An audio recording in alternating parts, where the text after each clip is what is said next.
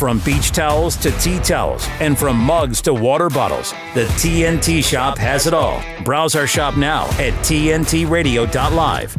Telling, telling it as it is, the Aussie Cossack on today's News Talk. TNT Radio.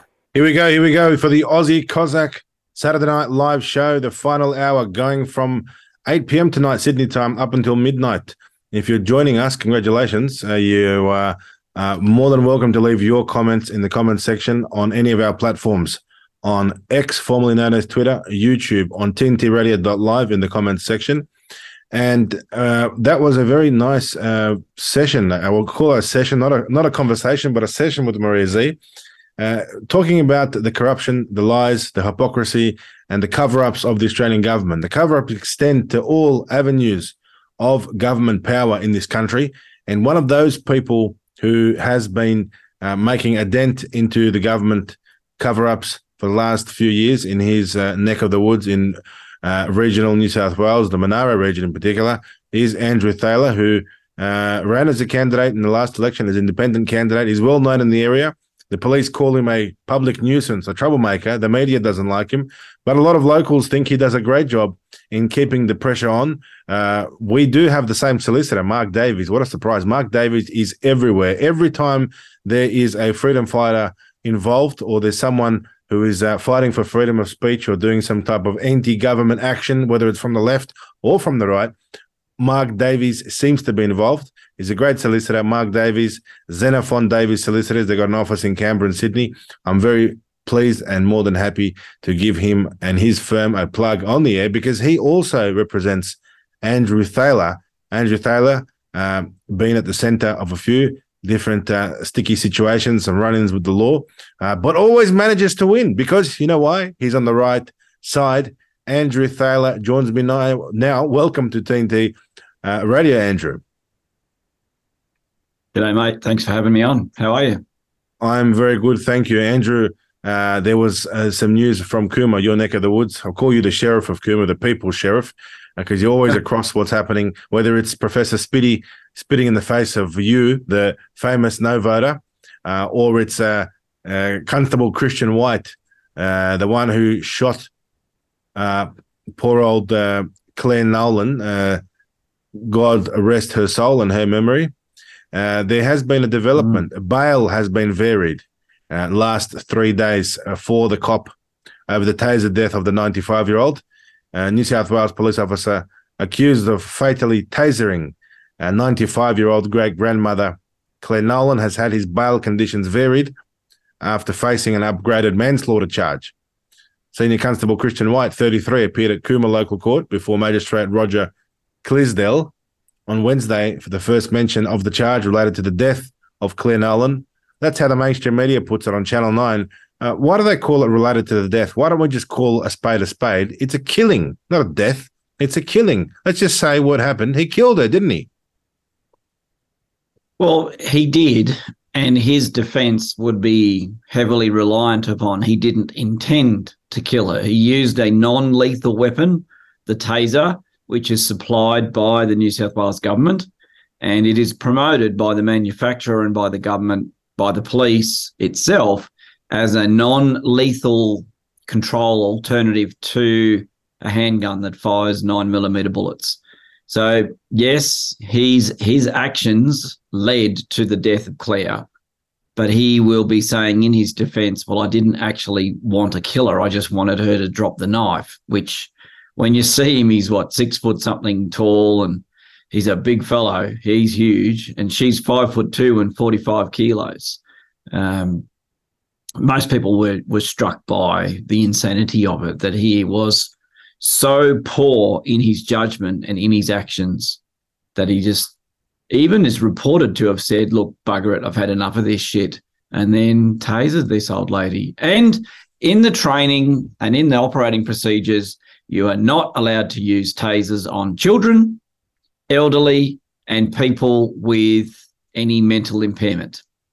That's actually well, in there the you go. Well, that story uh, was uh, brought to light uh, by some whistleblowing from yourself. You were criticised by some uh, for revealing that story to the general public. Uh, I personally uh, think it's a great thing that you made that story come to light because otherwise the police would have covered it up. How many times does this happen? How many times does someone who has dementia or mental illness uh, get shot or killed or bashed or um, worse by police? Uh, on a uh, regular basis in this country. It's been happening for years and years, except in Claire Nolan's case, the news was uh, very quickly revealed and they they could not sweep it under the rug. But it took them a few days uh, to charge that uh, police officer, Constable Christian White. Initially, they didn't charge him. What is it with Cooma Police? They have a very uh, serious problem with charging people in a timely manner. Same with the no voter, the sorry, the yes voter, Professor Spitty, who was only charged uh, after weeks and weeks and weeks of public pressure, including on the airwaves here at TNT Radio. Uh, we put the pressure on, and that video that went viral that uh, you took of that uh, lady, uh, Denise Ferris, uh, Denise Ferrell, as some people refer to her as, um, got over 60 million 60 million impressions across social media platforms. Uh, but what's the latest on that as well? Uh, with uh, that's also Cooma police isn't it? It's it's a Cooma police matter and it's in the Cooma court. So she was charged with common assault and that charge is uh, it describes multiple incidents within the assault. So there's the spitting, there's hitting, and then there's more hitting within the actual incident itself. So it's a charge of assault particularized by repetitive physical actions, spitting and hitting. So she was uh, represented by a lawyer on uh, audiovisual link on the television in the court and they asked for more time to make representations to the police. And that basically means that the Spitty's lawyer is going to write to the police and beg them to drop the charge and try to say all the crap that she said in the in you know the public where she put out a media release saying Andrew made me do it and I was trying to block his camera. I mean the most insane excuses. So that comes back to court um, late January, and then the matter will move on. So there'll be another mention, and there'll probably be a question to say, well, how does your client plead? Will she plead guilty or will she plead uh, not guilty? And if she pleads not guilty, magistrate will probably order a brief of evidence be served, and then there'll be several more appearances and there'll be argy bargy with the lawyers and what have you before we get to a hearing. The hearing might not be till May um, if she continues to defend it. Well, there you go. So that's the system geared up to give her every chance possible to wriggle out of the situation. Representations, delays, adjournments. It will be uh, potentially years or at least six months to 12 months, six to 12 months for that to even happen. Now, coming back to Christian White, another uh, character from the Cooma Police uh, local area command. Uh, what do you think mm. the hmm. prospects are for Christian? I mean, that charge of manslaughter carries a maximum of 25 years in jail. And the question is will it be a jury hearing or will it be a judge hearing? What do you know as you were there in the courtroom uh, this week, uh, witnessing uh, what was going on? What can you report to us? Uh, correct. I've gone to all of the court appearances and sat there, and I've taken detailed notes so I can relay outside accurately because I don't trust the media, and not very many people do anymore. So the charge of manslaughter was added within the last week by the DPP, the Director of Public Prosecutions in New South Wales. And Mr. White, Christian, was on a bail condition. Basically, it was a simple condition to appear at court if and as required, unless otherwise excused. So it's it's not even really a condition, is it? It's pretty obvious it's what you got to do. So the DPP told the court that the bail had been varied, and the magistrate was pretty angry about that. Again, this is the second time. So, what had happened is that the DPP had proposed two new bail conditions. One was to surrender his passport, and the other one was not to travel overseas. And of course, they're synonymous, aren't they? Who can travel overseas without a passport? So the magistrate gave the DPP another serve, another piece of his mind. And I think rightly so. He explained that a bail application is made to the court for the court to decide. And it's a secondary issue that if the defendant agrees with it or volunteers to comply with it, that's separate. So if the DPP had have applied for those extra bail conditions, the magistrate would not have granted them because they're ridiculous and they should have been put on at the very beginning and they weren't. He wasn't. What was the scene outside court? Were there protesters there? Was the, was the family oh, there? Oh, there were. There was a lovely lady, Marie Twist, travelled down from Kiama the day before. I've um, I chat with Marie a bit and keep her updated, and so she travelled down her husband was in care and had dementia, and um, she knows what it's like. She was so moved by what happened to Claire that she wanted to come and say that this is wrong and it doesn't have to be like this. And so she turned up with some white feathers for Christian. And she wondered whether it was too old world. I mean, Marie's fairly elderly. She wondered whether anybody or even Christian would know what it meant. What, what does it mean? Mean, what does it mean for our audience? cowards. It's a uh, it's a present you give to a coward. So, for example, World War One, World War Two, when we had uh, moments of conscription, or when the government was desperately calling for more volunteers, some people didn't want to sign up for the war, and they were given white feathers in the mail. They were left at their door. They were passed to them in the street, and it's a version of the old tar and feathering punishment from centuries ago where you'd cover someone in tar and and cover them in white feathers. You couldn't get them off, and everybody would know that they that person was a coward. So she was giving a white feather to Christian because he's a coward with the way that he conducted himself on that night with Claire Nolan. And uh, Michael, mate of yours, he came down and uh, he was the fellow that got razzed up by the police when he turned up to the protest at the Parramatta HQ when there was a protest saying, why the hell hasn't the cop been charged?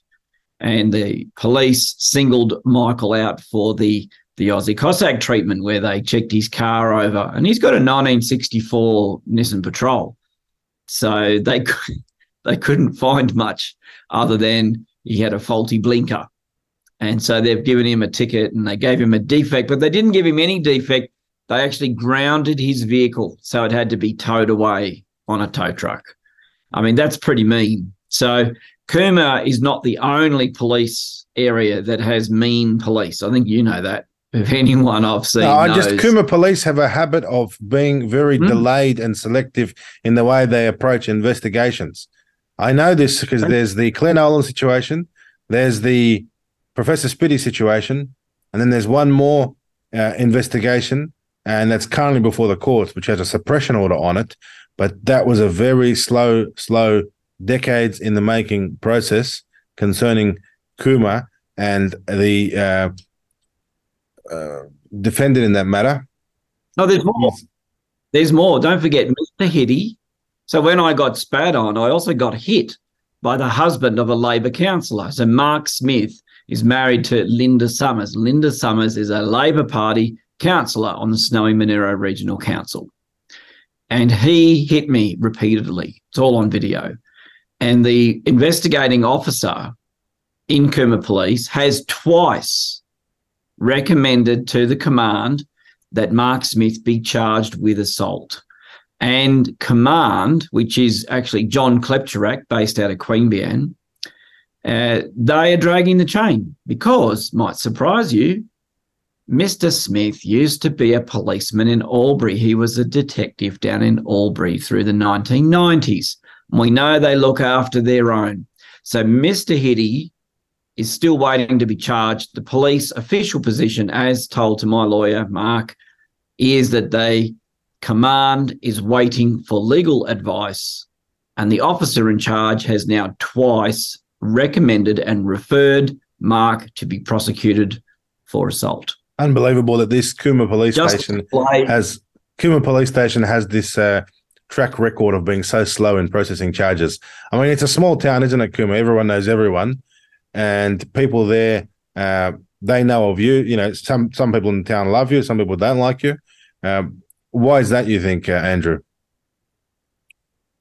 Uh, well, more people like me than than don't like me. Most of the people that don't like me are National Party voters, and they know that I went head to head with John Barilaro, who was the former Deputy Premier in New South Wales. Now, people might say, "Oh, you you, ne- you never had a chance." I never ran to get elected. I ran to make a difference. I ran to expose the issues. Chronically underfunded local government, over uh, promising by politicians, telling the people that you're going to get enclosures on your pool so you can have your pool open all year round, and then nothing happens five, six, seven years later. The the issues of the corruption of our politics, the dirty deals that have been done, the weird developments that are sort of rolling along in the background. I expose it all. The financial incompetence, the waste, the illegal debt collection activities by Cooma Council. I expose it all. I mean, today I did a live chat. It was a sad one, about 40 minutes long. There's a lot of information. And I had to read out of a government report that the wild horses up in the national park were shot. I'm gonna. I want. I want to ask you about this. The situation. Uh, the government shooting horses, shooting brumbies. That's a very uh, interesting story. Uh, our listeners and our viewers are going to want to hear about that. Uh, thousands and thousands of rounds of ammunition using helicopters shooting Australian brumbies. Uh, but stay tuned, Mm. keep watching, keep listening. We're going to go to a very quick break and we'll go back to that story with Andrew Thaler on Saturday Night Live with Aussie Cossack. TNT Radio's Chris Smith. Despite being used to protect travellers from terrorists, hijackers, or violent drunks, or those who were drugged out as they board, and this has been going on since 1961, they won't be around this Thanksgiving. None of them. Air marshals were always meant to be invisible. Well, you can guarantee that this Thanksgiving. Ironically, the Biden administration has been hijacking air marshals for all kinds of other duties, leaving the passengers they were meant to guard and protect completely helpless. Air marshals have been lumbered with assisting the chaos on the southern border. They might be called air marshals, but an unknown number are now seconded to work on the ground. Maybe they're ground marshals now, marshalling illegal immigrants on the border and doing the job supposedly meant for the United States Customs and Border Protection. Where are they? Chris Smith on TNT Radio. I'm just gonna do a little voice One month on I wanted to alleviate my pain. I also didn't want to be who I was. I always just felt like there was just something wrong with me, and I was trying to figure it out, and I used the internet to help me do that. Seemingly out of nowhere, we've suddenly seen a huge spike in media depictions and social media depictions of transgenderism. It's even reached the mainstream advertising world. The people who are consuming this are children, 13, 14, 15 years old, and it's so easy for them to literally be groomed. I just woke up one day, looked at myself in the mirror, and asked myself, what the heck am I doing? When trans identified kids are referred to specialized gender clinics, they're often told that they're going to get comprehensive, multidisciplinary mental health assessments. We know that that's not true. I was easy to manipulate. The ideology that has become dominant at these clinics is that trans kids know who they are, and therefore to question them is completely taboo. My childhood was ruined. Who's there for their detransitioning? Nobody. Nobody would help me because they had more concerns of me reversing everything. Did this thing to alleviate this gender dysphoria that wasn't there before, but you made it into a problem, and now your body image issues are worse. That's not supposed to happen. What do we do now?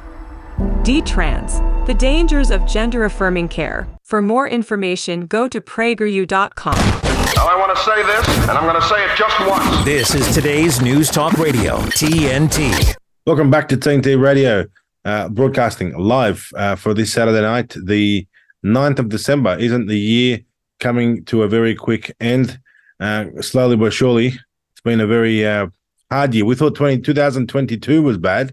Uh, well, 2023 was probably even worse. So there's plenty to reflect on, including many government blunders, police errors, and we will never forgive them anymore. Whenever that we have a chance to trip them up and point out their wrongdoings, we will be there on the case. And one man who is always monitoring the situation in his neck of the woods, the Monaro region, uh, in uh, central New South Wales. I believe it's central, or is it central west? What would you call it, Andrew? Southeastern. Southeastern. There you go. yeah. Southeastern. South. Of course, it's close to uh, sort of Queanbeyan, Canberra, that area. Exactly right.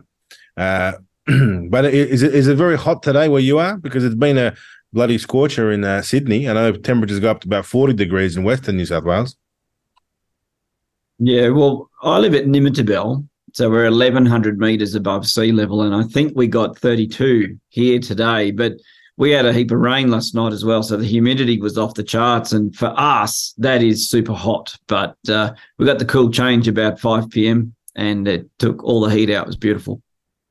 Yeah, nice breeze coming through Sydney in this time of the evening as well uh, on the uh, easterly from the side of the ocean through Edgecliff over here at the Russian consulate. But look, uh, this story of uh, Christian White, uh, the the uh, granny killer, the cop, that is a story which we need to keep reminding the media, the mainstream media, because it wasn't their story to break; it was your story to break. They jumped on the bandwagon later, and now they're there at the courtroom. They're running the headlines.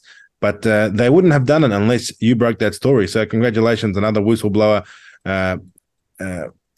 another situation because it's not the first time you've uh, uh, done this. Uh, and you've said to us tonight that you do have a few fans in the area. You do have some enemies in the National Party. Uh, John Barilaro, uh, who you ran against in the election, also deposed. He was by a client of Mark Davies, that famous solicitor.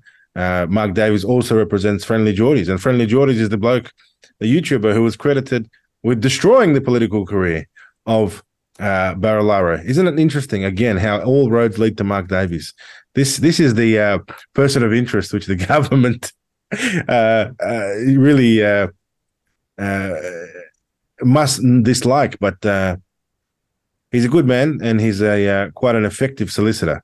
So again, uh, Mark Davies, uh, I'm sure we'll invite him on TNT Radio to have a chat and ask exactly why there are so many of these um, freedom fighter types in his uh, client portfolio. How did you meet Mark Andrew?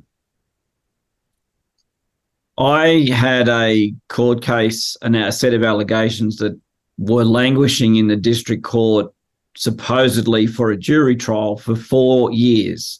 And they could never, ever get them to run in the court. They were fabrications and the evidence was very weak. But the DPP would not drop it because they knew I'd go them for costs.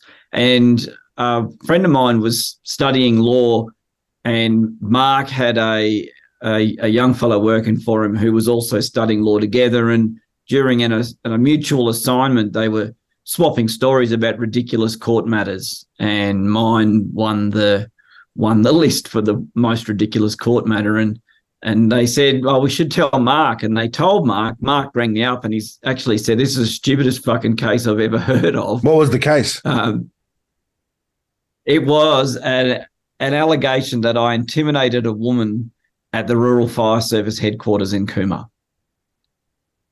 That's it. Outrageous, outrageous. And, but uh, you, you, got off that charge, and I've heard you got off a few charges. So congratulations oh. on that. There you go. Uh, Andrew from the Monaro region. Uh, he is uh, one of those men in society uh, who uh, I think is doing an excellent job at keeping the bastards honest.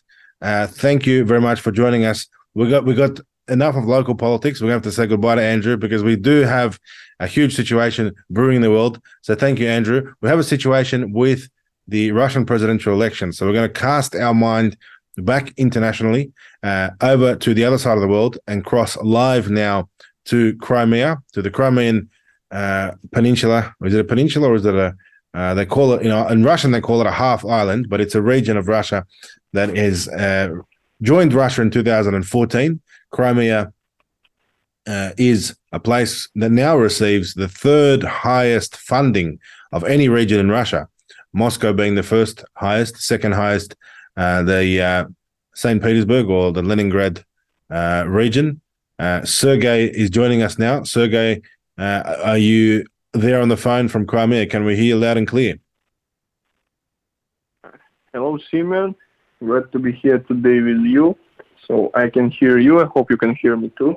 Excellent. Sergey, for our audience sake, you are a Crimean political scientist. We uh, love to chat with you because you're a very good uh, English speaker, but you're based in Crimea and you're right across the Russian uh, political situation. Uh, of course, this week's breaking news uh, that's making headlines, dominating headlines in social media and the media everywhere. in fact, still uh, all day trending at the top of X, the word Putin with 235,000 posts. Uh, the whole world is talking about Vladimir Putin, and uh, it seems that less and less uh, negativity, more and more positivity. Uh, people are very impressed at how four Su 35S fighters escorted the Russian president's plane and actually disabled the USS Dwight Eisenhower's ability to launch planes in the Persian Gulf by jamming uh, their radars electromagnetically, causing a 24 hour paralysis of this American aircraft carrier. Now, that in English is what I call a boss move. Uh, the fact that he had planes escorting him two and a half thousand kilometers across the Middle East all the way uh, to UAE, the United Arab Emirates, uh, Saudi Arabia, very impressive. Uh, what do you make of this? Do you think it's correct? It's a it's a boss move. It's a power move. And Putin is showing those optics, projecting that power, flying around the world with a small uh, fleet of jet fighters escorting his presidential plane. Well, first of all, I'd like to uh, return to the beginning of your speech and thank you for the compliment surrounding my English speaking. I believe it's far from being perfect, but thanks. And now when we speak about this topic.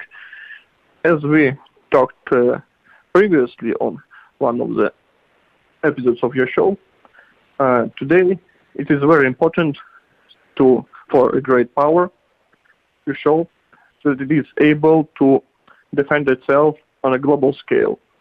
And defending itself on a global scale basically means having a weapon which can, uh, in case of emergency, protect uh, its citizens, its officials, uh, and of course its president. So uh, this specific case is just one of many uh, which are happening around the world, uh, in on the land, in the air, on the sea. Uh, countries regularly do something like this using their technical resources. So this is uh, can be seen as a power move, of course, because it's one of the necessary things for great power to show that it is still a global power. Well, global power projection is uh, one thing that uh, Russia uh, is showing, and that was a definite power move. I I, I love how the uh, United Arab Emirates uh, greeted Putin, and it was a show of force with a display of epic epic uh, hospitality, horses, camels, uh, convoys, Russian flags. Um, do you think uh, this is a, sign that the Americans are losing their influence and hold over the region?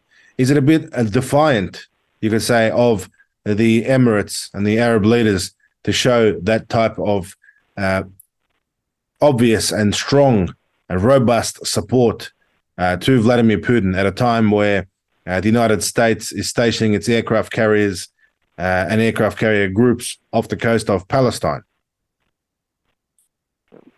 I agree with you completely because uh, this is a, exactly a great sign uh, of the uh, Arab countries supporting Russia in many ways. So this huge celebration of the Vladimir Putin's arriving to United Arab Emirates and Saudi Arabia too. Uh, this resembles the way that uh, those countries are interested in cooperating with Russia and interested for quite many reasons, I shall say. This is, of course, especially uh, uh interesting to see the way that Saudi Arabia changed its uh, geopolitical positioning, I shall say. because, as we know, for the previous decade, two decades, Saudi Arabia was uh, heavily allied with the United States and was uh, often uh, dependent on United States weaponry.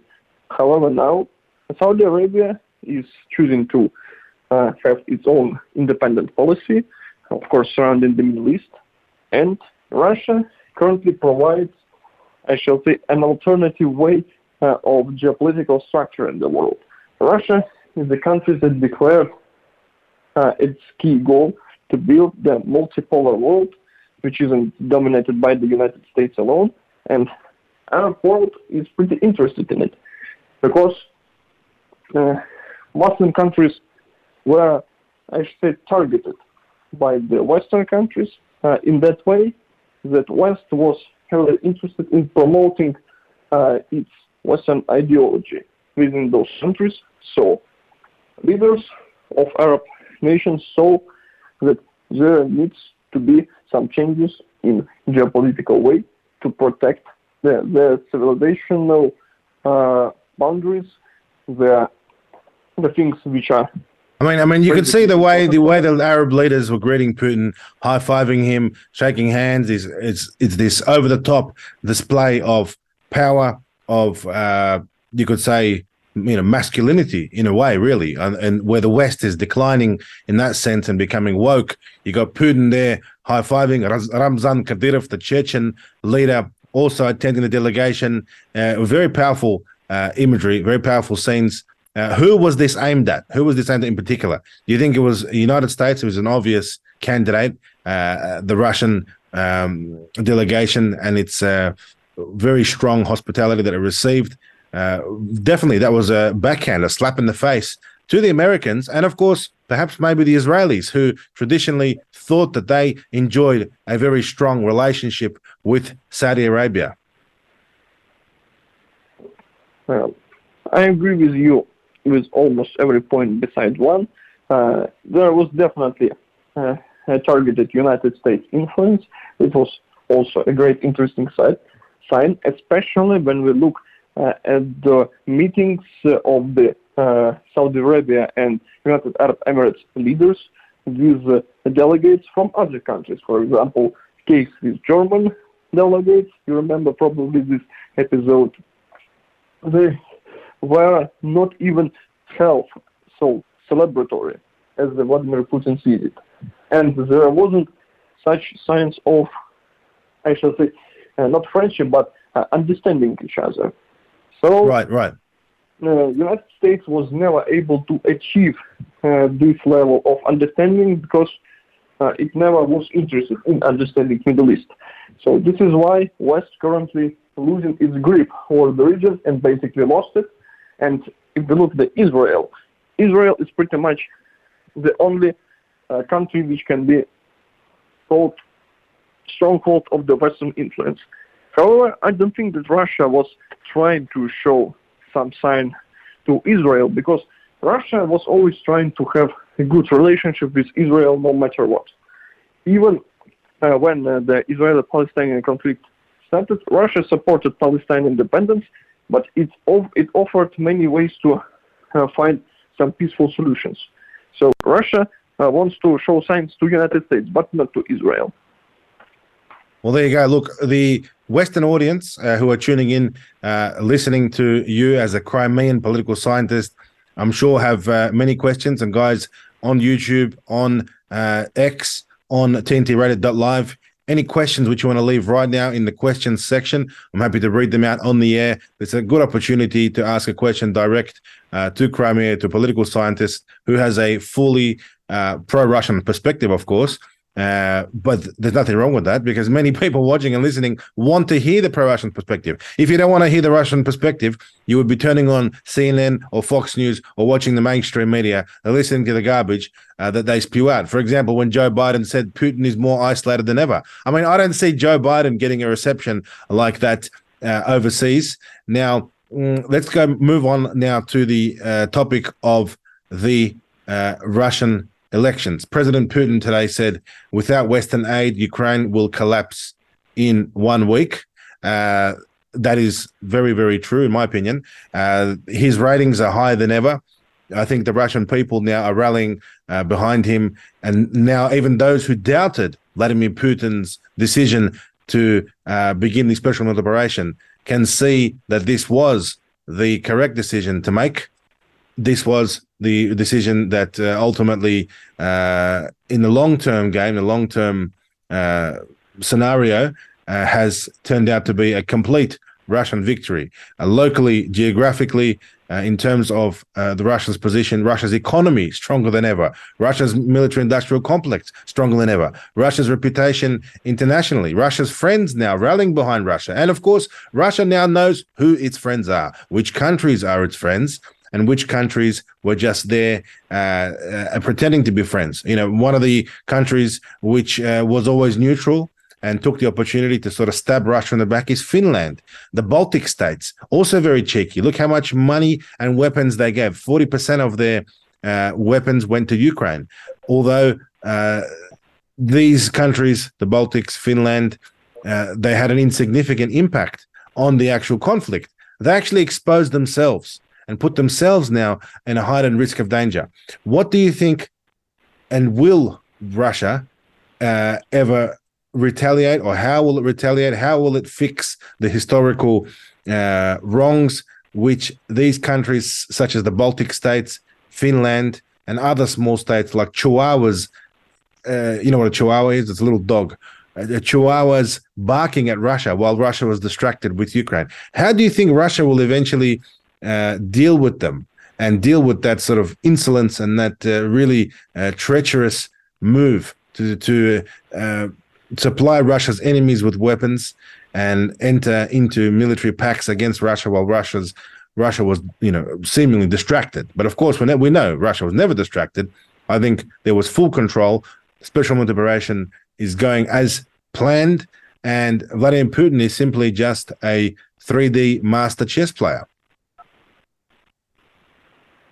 Well, so this question has many aspects of it. So first of all, when we talk about Baltic states and Finland, uh, we need to uh, understand what's the problem surrounding those countries.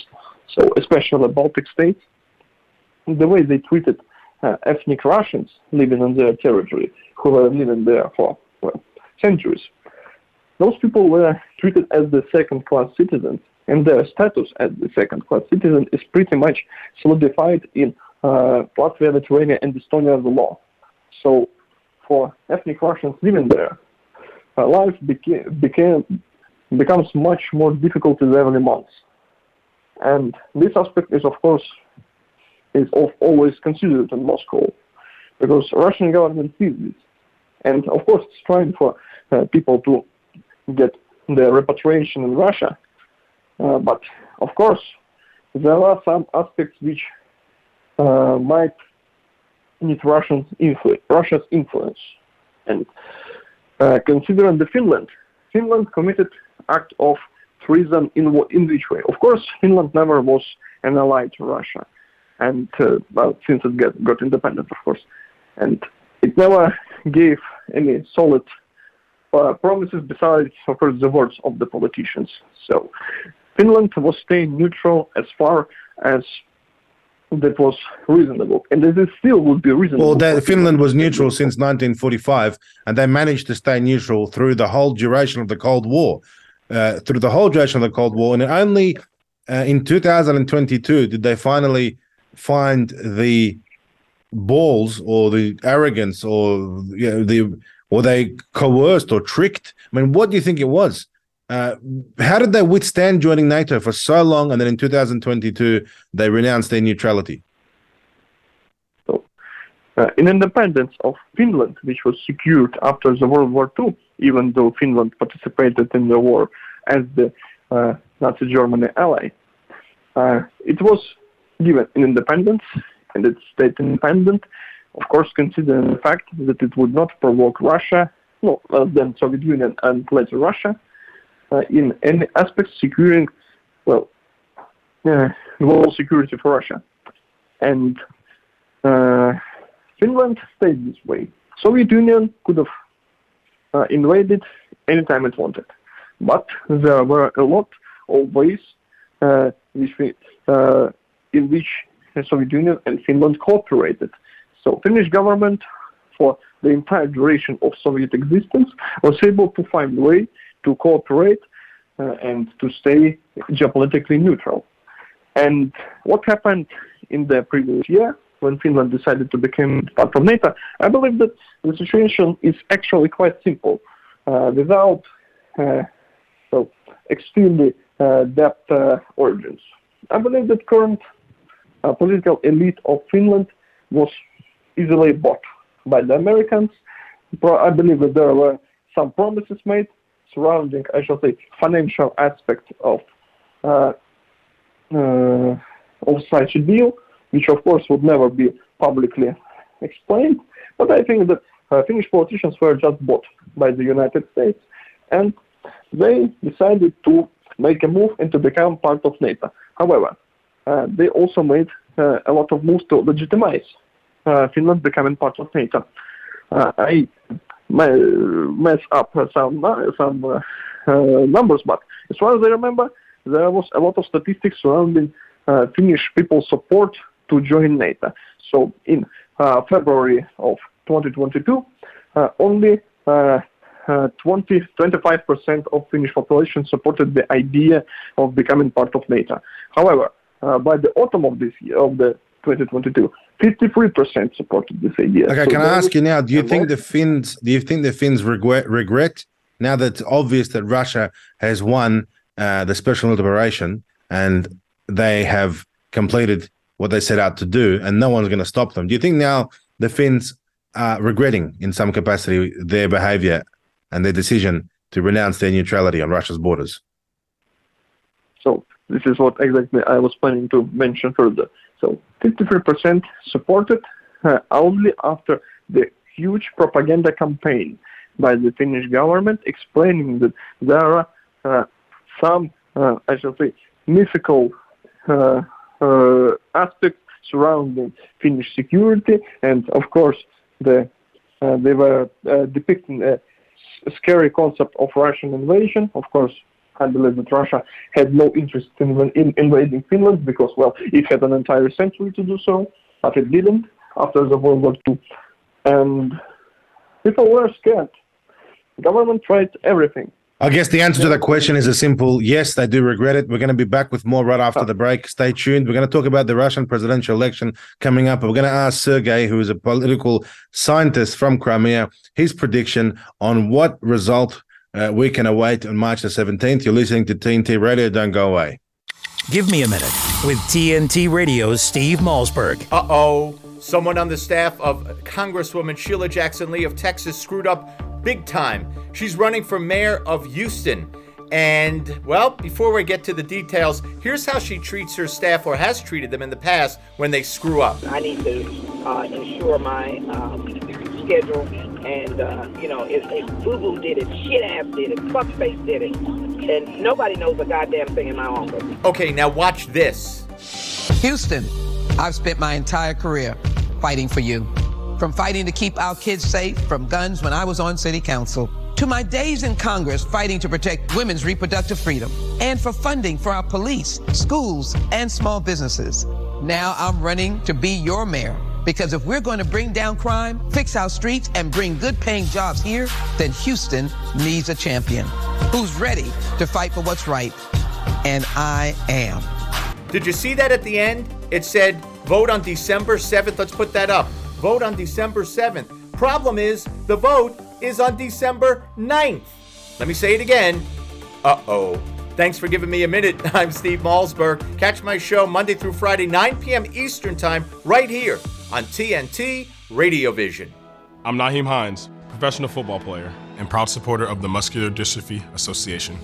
My mom was diagnosed with muscular dystrophy when I was 14, and I watched her struggle. But MDA helped her get the best treatments and care, and they also help kids like my buddy Ethan. My name is Ethan, and I'm 12 years old. Thanks to the Muscular Dystrophy Association and people like you, I have more hope than ever before. From day one, they've treated me like family at my local care center. MDA is the only one that funds over 150 care centers across the U.S. to help provide state of the art care for adults and kids like me. For over 70 years, MDA has been transforming the the lives of people living with muscular dystrophy, ALS, and other related neuromuscular diseases. They fund the research for breakthrough treatments, care, and cures. And MDA provides support to thousands of families like mine and Ethan's in communities like yours. Thanks to MDA, kids and adults can live life to its fullest. Join us and learn more at MDA.org today. Telling, telling it as it is, the Aussie Cossack on today's News Talk, TNT Radio. Welcome back to Saturday Night Live uh, with your host, the Aussie Cossack. Mm, 2000, year 2000, the presidential election, which uh, brought Vladimir Putin to power. Of course, he succeeded uh, President Yeltsin, who resigned on the 31st of December 1999. Uh, his uh, succession of power was legitimized with the, his first election on March the 26th, 2000, where he won with 53% of the vote. Uh, in 2004, Vladimir Putin won the presidential election with 71% of the vote. And then in 2012, after serving as prime minister from 2008 to 2012, Vladimir Putin was re elected president again with 64% of the vote. Uh, 2018, the last presidential election, which saw Vladimir Putin come to power, he had approximately 77% of the vote. And now in 2024, in about four months' time, uh, the Russian population will go to the ballot boxes once again to cast their vote. And the prediction on TNT Radio tonight, which we'll come back to in four months. Uh, what is the prediction? Sergey, political scientist from Crimea, very experienced person in Russian politics. What do you think will be the result uh, if you could call it early right now, what would be the percentage you predict that Vladimir Putin would gain in the 2024 March the 17th presidential election? Well, if we uh, talk about the elections which will happen after four months, I shall say that we shall look on the sociological sociological studies of the uh, Vladimir Putin support in society because uh, many uh, uh, many organizations studied uh, this aspect uh, of Russian society, the support for the president, and as far as I can see, most of the, them gave the results of Putin's support in society amongst the entirety of Russia being higher than 70%. I believe that in some region it uh, goes as uh, as far as being almost 90%. So, in my opinion, we will see some results uh, close to being 80% if the current 10, uh, 80% uh, for Vladimir Putin, if this if those tendencies will stay the same. So you think 80% of Russians will vote for Vladimir Putin. Well, that's your uh, prediction. We'll come back to this in four months and we'll see how close you were, how accurate you were. Let us know in the comment section if you're listening. Uh, what do you think Putin will get in the elections. Uh, we're going to be in Australia, where I am, campaigning uh, for two things. Um, getting closer now with four months t- till the Russian elections. We'll be campaigning, firstly, for a very, at least, a higher voter turnout than usual. And the second thing is, of course, uh, campaigning for Vladimir Putin. Now, Sergei, why is it important uh, that we have a high voter turnout? Uh, a small question. You mean uh, in uh, entirety of elections, or you mean specifically Australian, uh, Russian? Oh, well, you can answer both questions. Uh, let's, let's start with the about, let's start yeah let's start with entirely and then Australia specifically. No. Uh, high attendance uh, to the elections is always a sign of its legitimacy. Of course, technically, Russian elections are they don't have a minimal attendance, and so they would be legitimate anyway. However, uh, in the modern Russian history, there uh, was no situation when uh, can, when the attendance was like too small for it to be considered illegitimate by the society. I mean, so the people here they attending to show that they uh, they consider uh, government to be legitimate. So every vote technically shows not only support for a specific candidate, but support for the institution and for the government as it is. So this is important to for every citizen to show their sign if they consider uh, any uh, participant in the elections, if he wins, him to be the legitimate president.